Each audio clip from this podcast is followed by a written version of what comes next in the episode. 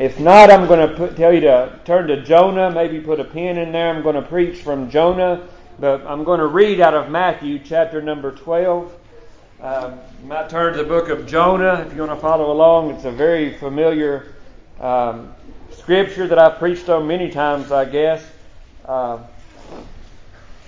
and it, it's probably one of the most ridiculed subjects in all the Bible that, that men say did not happen. But I'm going to read to you out of Matthew, and uh, and if the Lord Jesus Christ refers to Jonah and what happened to him as being a real event, then we have no choice but to believe it's a real event. And so it was testified of by Jesus in Matthew chapter number 12. And I do again desire a great interest in your prayers. This has been on my heart about all week, and and uh, it sort of ties in with our Sunday school lesson as far as Joppa is concerned. Uh, we've been talking in Sunday school for the last two weeks about how Simon Peter was at Joppa, and uh, and and Cornelius had sent to Peter at Joppa, and Joppa was the city that Jonah went to to find a ship to go to Tarshish. And so, um, anyhow, just while you're flipping, I thought I'd share that. Uh, Matthew chapter number 12, uh, verse uh, number 39, or 38, I'm sorry. It says, Then certain of the scribes and the Pharisees answered, saying, Master, we would see a sign from thee. But he answered and said unto them, An evil and an adulterous generation seeketh after a sign, and there shall no sign be given to it but the sign of the prophet Jonas. For as Jonas was three days and three nights in the whale's belly, so shall the Son of Man be three days and three nights in the heart of the earth. The men of Nineveh shall rise in judgment with this generation and shall condemn it, because they repented at the preaching of Jonas, and behold, a greater than Jonas is here. Um, that's all I'm going to read. If you want to flip to Jonah, we're going to um, go down through that story a little bit. Now, I've thought about this for most of the week, and and uh, we know the story. We're familiar with the story of Jonah. It was in uh, Bible stories that were read to me from the time I was a child. And I'm thankful, as uh, uh, Sister Renee mentioned a while ago, about having grandparents that would take you to church and pop, mamas and daddies that would take you to church, read you uh, Sunday school teachers from the time I was a child has told me the story of Jonah, but I'm, I'm always thankful to, uh, to learn new things and to open your eyes unto new things in the Word of God. And, and so uh, Jonah was a man, he was a prophet uh, of the Lord. And it says, The word of the Lord came unto Jonah, saying, Arise, go to Nineveh, that great city, and cry against it, for wickedness is come up before me. And so that was the commandment that God gave unto this prophet. Now, I might stop there and say this was a very, very rare thing uh, that God would send a prophet We've been talking in Sunday school about how in the Old Testament, up until the time that Jesus established his church, it was the it was the duty of the Jewish people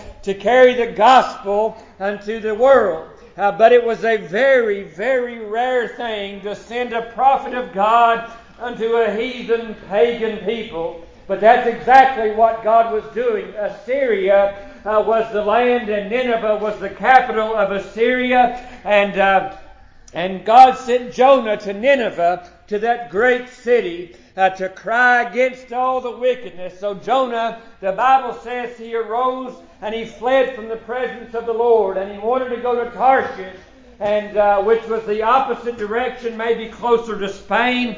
And anyway, it said he, he fled from the presence of the Lord and he went down to Joppa. And, uh, and, and let me stop there. Uh, Satan will, uh, will try to get you to avoid your work in any way. Uh, do you think that it was just by chance uh, that, that Jonah said, I'll arise and I'll go to Nineveh. He got down to Joppa, and lo and behold, there was a ship bound for Nineveh. I'm telling you, you can find excuses to get out, and Satan will always make it an easy thing for you uh, to turn away the work of the Lord and get out and, uh, and, and away from His presence. It's an easy thing to travel on a broad road that leads to destruction. It's a hard thing altogether to be on that straight and narrow road that leads unto life. But the Bible says He paid the fare thereof. And I thought about that one statement for most of the week. Uh, he paid the fare thereof. And, and I thought about it in the context that uh, to flee from the presence of the Lord, it's going to require a price from you. Uh, you that are lost and without God, uh, to run from the drawing of God, uh, to die in a lost condition, it's going to cost you a great price. I thought about it in the way that uh, that to, as a church and as a people uh, that that have been uh, called out from this world uh, to testify to a heathen and a pagan country and a pagan world to uh, to flee from the presence of the Lord, you will pay a great price uh, you will pay the fare thereof. And the Bible says he got on the ship and got out to the sea, and the Lord sent a great tempest in, and we know that story. But the Bible says that Jonah, uh, while all of the shipmen and the, and the, and the mariners were there on top and on the deck uh, fighting this storm, the Bible says Jonah uh, was not only asleep, but he was fast asleep. In other words, uh, he didn't have a care. He was fleeing from the presence of the Lord. And uh, I would call your attention to the fact uh, that this probably wasn't the only ship out on board, uh, out on the waters that day in the Mediterranean. Uh, there had to be other ships. Uh, they didn't know why this tempest had come, but it had come because of one man's disobedience. What do you mean by that, preacher? I mean to say to you, uh, you that have been saved, I mean to say unto you uh, that have been born again by the Spirit of God. Uh, they came and woke Jonah up, and they said, What meanest thou, O sleeper? I would stop there for just a while. Uh, there are two classes of sleeping people in the world today. Uh, there are the spiritually sleep, uh, uh dead uh, in trespasses and sins that have never been saved, uh, that are asleep and it's going to require a great price from you if you die in a lost condition. And then there comes the fact of those who have been born again, uh, but have simply fallen asleep. Uh, now, what do you mean by that? I know I'm starting off a little scattered, you pray for me. I mean to tell you that people around Jonah were in danger. I mean to tell you uh, that by one man's disobedience, he put his ship and every ship that was sailing on the Mediterranean Sea that night or that day in grave peril. I mean to say unto you, he didn't even realize the danger he was putting people in. And I would say to you, church, what meanest thou, O sleeper? Uh, can you not see there are those in our midst this morning uh, that are lost without God? I'm afraid we don't see the danger. If we, uh, if they don't see the danger in them being lost, if you're here today, uh, lost without God, and you don't see the danger of slipping out of time and into eternity, uh, lost without God, as we sang while ago, the day is soon coming on planet planet earth uh, when the trump shall, uh, shall sound and the Lord shall descend. You might say we're a long ways from that preacher. Uh, well, you can define a long ways. All I know is what the Bible says, that there's but a step between you and death. Uh, that every tick of that clock, uh, you're one step closer to eternity. Uh, can you not see the danger? I'm afraid we as a church, uh, we have lost sight of the danger uh, that our lost people are in uh, they stand in danger of damnation and of hellfire, and they stand in danger of judgment. Uh, they stand in danger of going down into a pit that has no bottom. Uh, they stand in danger of burning forever. Uh, they stand in danger of the smoke of their torment ascending up out of the bottomless pit forever and ever and ever. Uh, my friends, you are in grave peril and grave danger. And what are you doing sound sound asleep. Our lost people. I told Brother Easton, I talked to him the other night, and I said, Brother, I'm looking forward to revival. It seems like things are building, a sort of crescendoing up. What do you mean by that? I mean, I don't know about you, but the last few times we've met in this place, I felt the Spirit of the Lord pass by. I've seen people begin to cry out and testify. How could it be uh, that maybe we're beginning to see the danger? That maybe we're finally going to wake up and see the danger that our lost sinners are in. Uh, my friend, that's the, that's the trouble uh, with the sleeping church. Satan doesn't fear those who are sound and fast asleep, but he fears those who stand ready like watchmen. He, he fears those who, who are in a living church in a living faith. Uh, my friend, there are a great many professors of salvation, uh, but they seem to have no holy fire in them. And now I know it's impossible uh, to live a life of holiness on fire all the time. Uh, but I mean from time to time, uh, good gracious, we are to ask God just to wake us out of our slumber and realize there are men and women, boys and girls scrambling all about us. They're in danger. so these men on the ship were in danger, and Jonah was sound fast asleep under the stern of the ship. And they came and they said, What are you doing, O sleeper? Arise and call upon thy God. And Jonah arose up and they said, We don't know why all this has happened. Who are you? And where have you come from? And Jonah said, I'm an Hebrew and I fear the Lord my God. He said, I serve the God who created the heaven and the earth and the dry land and he created the sea. It's Him I serve. And He said, for all, for it's, it's my fault that we're in this danger. Do you know whose fault it is that the world is in this danger? It lies at the feet of the church of the living God.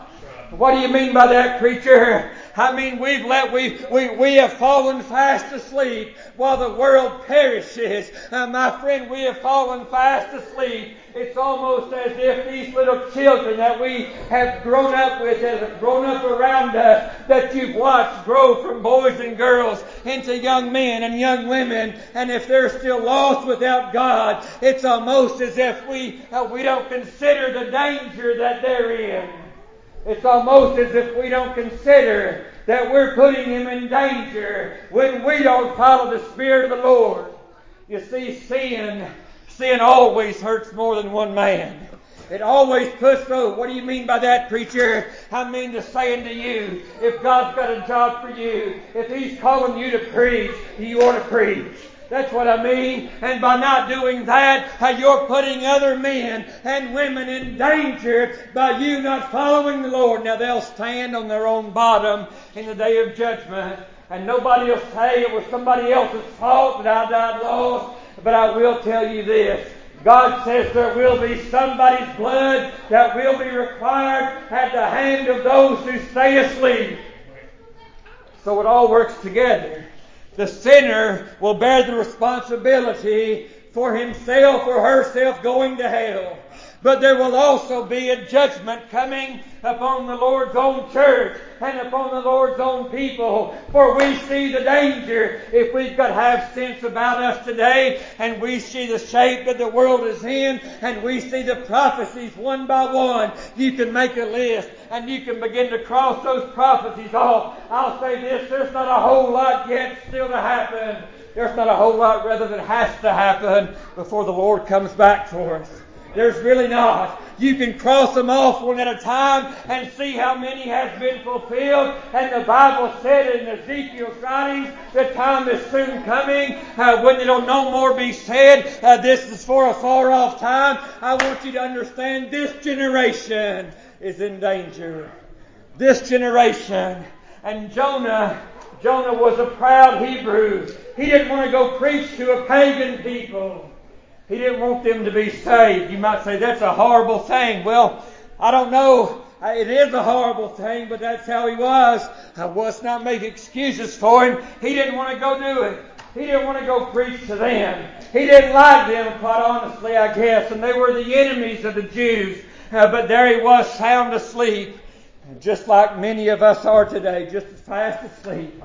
I'm telling you, I think about some of our children I've been here three years. I think about from time to time some of them falling down into a pit of darkness and everlasting destruction. And I mean, it grabs and tears at my very soul. I mean, at the core of my being, I see the danger that they're in. There have been times in my life I've been like Jonah and I've been fast asleep while the world around me perishes and I've been fast asleep. Maybe that's where you are today, dear friend. Been saved but walking afar off. I would ask you today, uh, what would it take for you to wake up and see the danger and see the judgment? It's not the wrath that's here, but it's the wrath that's yet to come that concerns me about these dying lost without God. I mean to tell you, there won't be no appeals court. There won't be no appellate court. There'll be no mercy there. There'll be no blood there. It's over. It's over. It's over. It's over. And it's finished when you die lost without God. And you don't see that danger.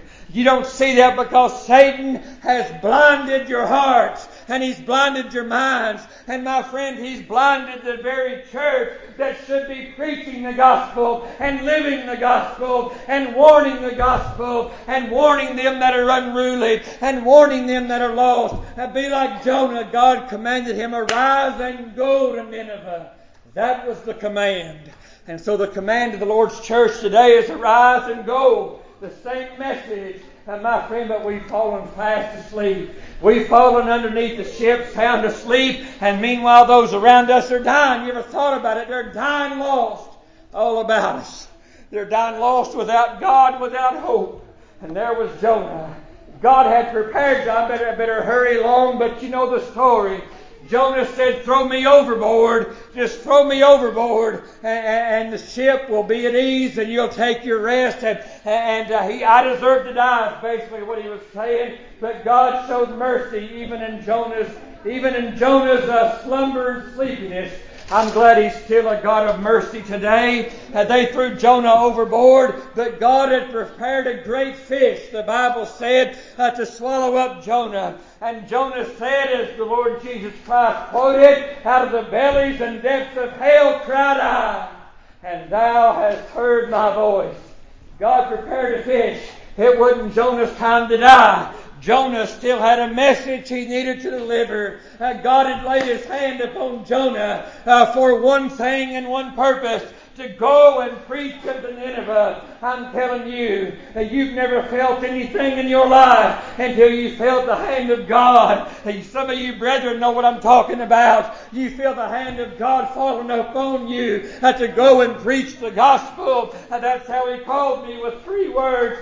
Preach the gospel over and over and over again. I just preach the gospel. And I tried to be like Jonah and I fled and I fled and I ran and I ran. I wasn't qualified. I wasn't, uh, I wasn't good enough. I wasn't enough for God to use. But still it kept coming. Just preach the gospel. And what finally got to me was if God has sent me and prepared me to preach the gospel and somebody dies lost and I never preach the gospel to them, they'd end up in hell and they'd end up there. Uh, but God would require that blood at my hands. You understand what I'm saying? It falls upon the church to preach the gospel. And so that's what we need to do. And a great fish had swallowed up Jonah. And Jonah said, I'm cast out of thy sight.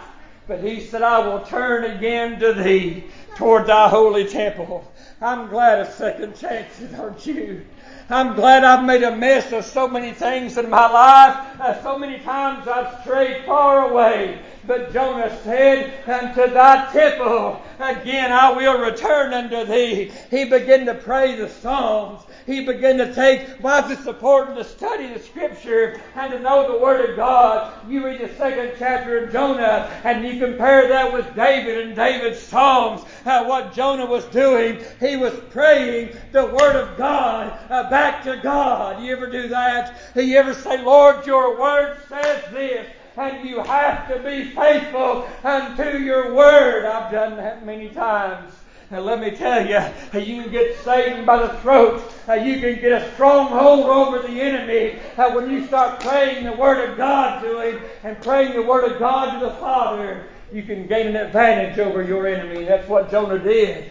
And Jonah said, the Bible said, uh, after three days and three nights, uh, that great fish vomited Jonah up uh, out on the dry land. And God told him one more time, uh, Arise and go unto Nineveh, that great city, and begin to cry out against it for the wickedness. Now, Nineveh, the Bible says, was a city of about three days' journey. In other words, it would take about three days to walk down through it. You might say that's a, that's a, that's a mighty big job for one man. It was. Uh, God didn't send Jonah any help. The Lord sent the apostles out two by two. And there Jonah was all by his lonesome. Sometimes it's like that. It's always good when I've got uh, preaching brethren around me in revivals and I can feel their prayers because they stood where I stand and they know what it's like. Uh, but sometimes it's a road that you must walk alone. And Jonah went by himself into this great city and he just began to say, he didn't say a lot to He said, Get 40 days and Nineveh shall be overthrown. I don't know if he said any more than that, but those eight words are all that's in recorded history that he said. But don't you know he said that and the people believed him and they believed God, that group of pagan, heathen people that didn't know anything about God. And they heeded the message. They saw their need. They saw the danger. And my friend, I don't see how in my life some of you have been in church your whole life and you've heard messages preached unto you and you've, you've been blinded and still to this day you are sound asleep. And I think to myself, how out of all the messages on hell and damnation, I don't care how hard that I've tried to preach hell. I don't care the consequences that I've tried to teach you and preach unto you that you will pay the fare thereof if you try to flee from the presence of the Lord. The Bible says there's a place for you where the worm dies not and the fire is never quenched. It's such a horrible place. And Jesus said you'd be well off to cut off your hand if it offends you rather than your whole body be cast into hell fire. I don't care how hard I've preached it. Some of you have still not saw your condition. And I can't change that. The only thing I can do is keep preaching unto you and keep praying unto God that He would open up your heart, send conviction in your soul. It don't come from the man of God. It comes from the Spirit of God. But He uses the man of God to do that. He does. He uses the preaching of the gospel. How shall they hear? Paul said, without a preacher. How shall they hear? about Jesus Christ without somebody to preach unto them. And you might say, What's my job, preacher? You might not be called to preach, but the life you live is a living testimony of the Word of God. Now, we're living in a day now. I think back, and I've read stories of in history books about the Great Awakenings, and I've read stories about how uh, when Charles Spurgeon would preach in London in the 1800s, thousands of people he lived in a day men were eager to hear the Word of God. Right. We're not living in such a day today. Men, men don't want to hear the Word of God because it'll make them accountable to God. If they hear the Word, they're accountable. And that goes for the church too. Most churches don't want to hear the Word of God. Afraid God will give them something to do.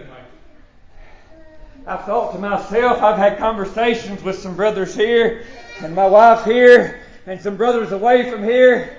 And I say to myself sometimes, I wonder if that, if we don't have some that's been saved, maybe God's calling them to a work and they just don't want to ever admit it because they don't want to start the work. Amen. Amen. That's what Jonah did.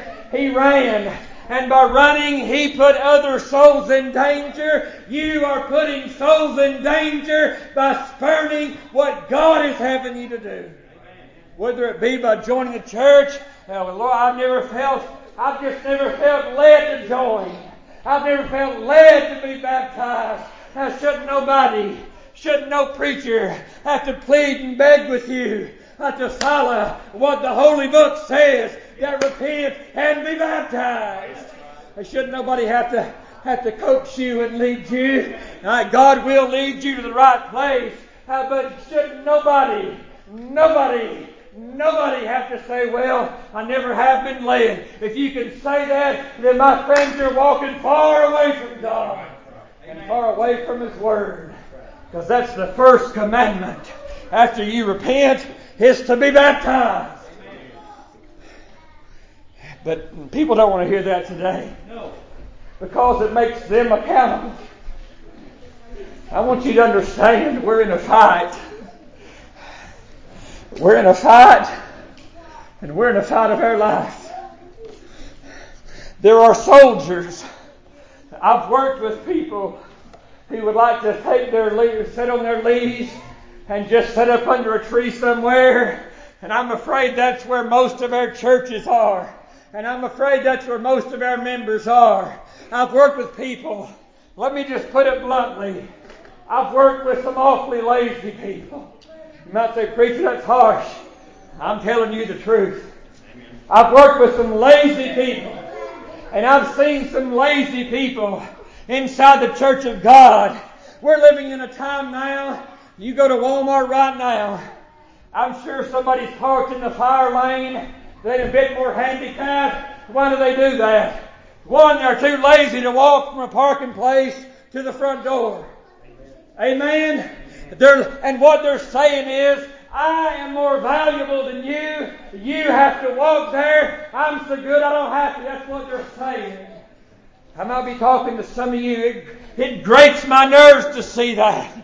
It grates my nerves because they can walk around in that store for an hour and a half, but they can't walk from a parking lot. That, that, that kind of thinking is bled into our churches, and that's where our church at, sound asleep and in their slumber, uh, lazy, and people around them are dying and going to hell. Amen. I mean, we're in a battle. God don't want a soldier to sit up under a shade tree somewhere. He prefers his soldiers to be on the battlefield. And Jonah just said, Yet forty days, and Nineveh shall be overthrown. And the king that sat on his throne uh, commanded everybody everywhere to repent in sackcloth and ashes. And my friend, God heard that, and God spared that city. And that made Jonah angry. It made Jonah angry. And he said, Lord, I knew you'd do that. I put my reputation on the line. I told him you was going to destroy this place, and now you've spared your life. And Jonah said, Let me die now. I've just seen enough. I'm not fit to live anymore. And Jonah made a booth, and he sat and he watched what would become of this great city. I want you to see how callous even a man of God can get. I'm afraid that's where some of us are. This world has a way of searing your conscience with a hot iron. This world has a way of, of keeping you into a slumber and not seeing the danger. God caused a great gourd to come up and, and overshadow Jonah, and he could get out of the heat from the sun from this gourd. And Jonah woke up and he was thankful for that. He woke up the next morning and God had sent a worm. The gourd was destroyed, and a violent uh, uh, uh, heat east wind came and beat upon Jonah's head. And Jonah was angry. And God said, "Are you angry because of the joy of the gourd?" And Jonah said, "Yes, I'm angry. I have every right and reason to be angry." And God said, "Jonah." You're angry over this gourd that you didn't labor for and that you didn't work for and that came up in a night and was destroyed in a night. You felt uh, more sympathy uh, for that gourd than you do for 120,000 people in this city that he said, should not I pity them like you pitied that gourd? I'm telling you, you know what's, you know what's wrong with the church today? Uh, we've got a little bit too worldly. Amen, we have. We've got a little bit too formal in our worship. We've got a little bit of formalism that has creeped into our places of worship. And we've got a little bit too much of the world on our mind. And we pity for the things of the world more than those that are lost without God. Am I being honest with you today? I believe I'm preaching right down the line when there are people dying all about us and they're done lost without God. There used to be a time, a man of God had called for an altar prayer. I know it's a pandemic situation, but let me tell you what else I know. I know the pandemic is here. I know that. I understand that. And I don't blame anybody for wanting to keep distance right now. I really don't. Uh, but I mean, you know what else I know to be true? That these that are lost without God need a praying people that surrounded the altar, uh, lifting up their voice in one mind and one accord, that God will get hold of them. We've lost a little bit of our fire. We have simply fallen asleep. And they said, What meanest thou, O sleeper? Boy, that was laid home to my heart this week. And paying the fare, there's a price that's going to have to be paid for sin. There's a price that when you reach the end of your life, They'll only want, it won't matter what kind of car you drove, what kind of house you lived in, and none of the things of this world will mean a thing. It's, as somebody mentioned earlier this morning, do you have the Lord? As Brother Tim Austin said, do you have Him here? Do you have Him in your heart? Do you have something there? Do you have a place to go to where you met with the Lord and you know all about Him and you know Him? If not, you're in danger. You're in danger of hellfire and you're in danger of the coming judgment. Brother Swindle preached here a few months ago out of the book of Nahum. Nahum preached to those same people about a hundred years after Jonah. God spared Nineveh, that great wicked city, during Jonah's time. But you know, during Nahum's time, he, he didn't spare them no more. That door was shut. One day that door is going to be shut. And he won't spare any longer. My, my, can you imagine? Can you imagine? Can you imagine the, the horror that goes through a soul? The very moment they lift up their eyes in hell. Can you just imagine for one second the horror that floods over them, realizing I've lifted up my eyes and I'm in hell and there's no getting out. That's the battle that we're in. It's a battle not for land, not for sovereignty, not for nationalities, not for borders, but it's a battle for souls. And we have a great enemy. And he's deceived this whole world. He's deceived a whole generation. Saying that a man can be a woman and a woman it don't matter. I'm telling you, he's got he's got he's got America and the world by the throat. There's coming a day when God will no longer be like he did in the days of Jonah. He repented of that evil and he spared that great city. There's coming a day He's not going to spare anymore. But He's going to unsheath that sword and walk throughout the land and begin to smite everyone who has not been born again.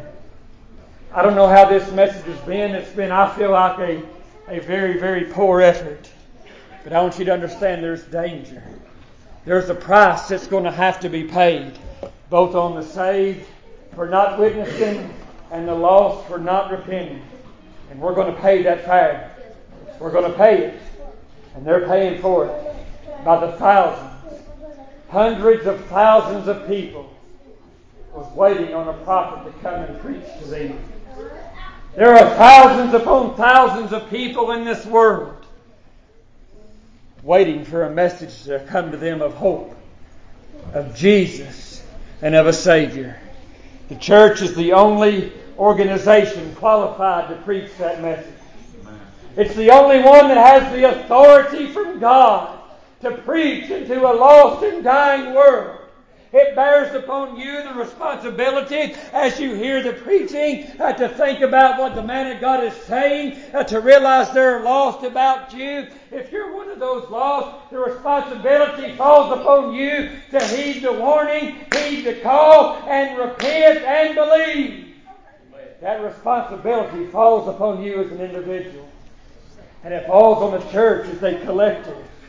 it falls upon us. So are we asleep or are we awake? I'm looking forward to revival. I think we're building up towards something. God help us not to go to sleep. We're too close now. We're too close to seeing good things happen. Come ahead with a song. That's all I've got for you today. God bless you.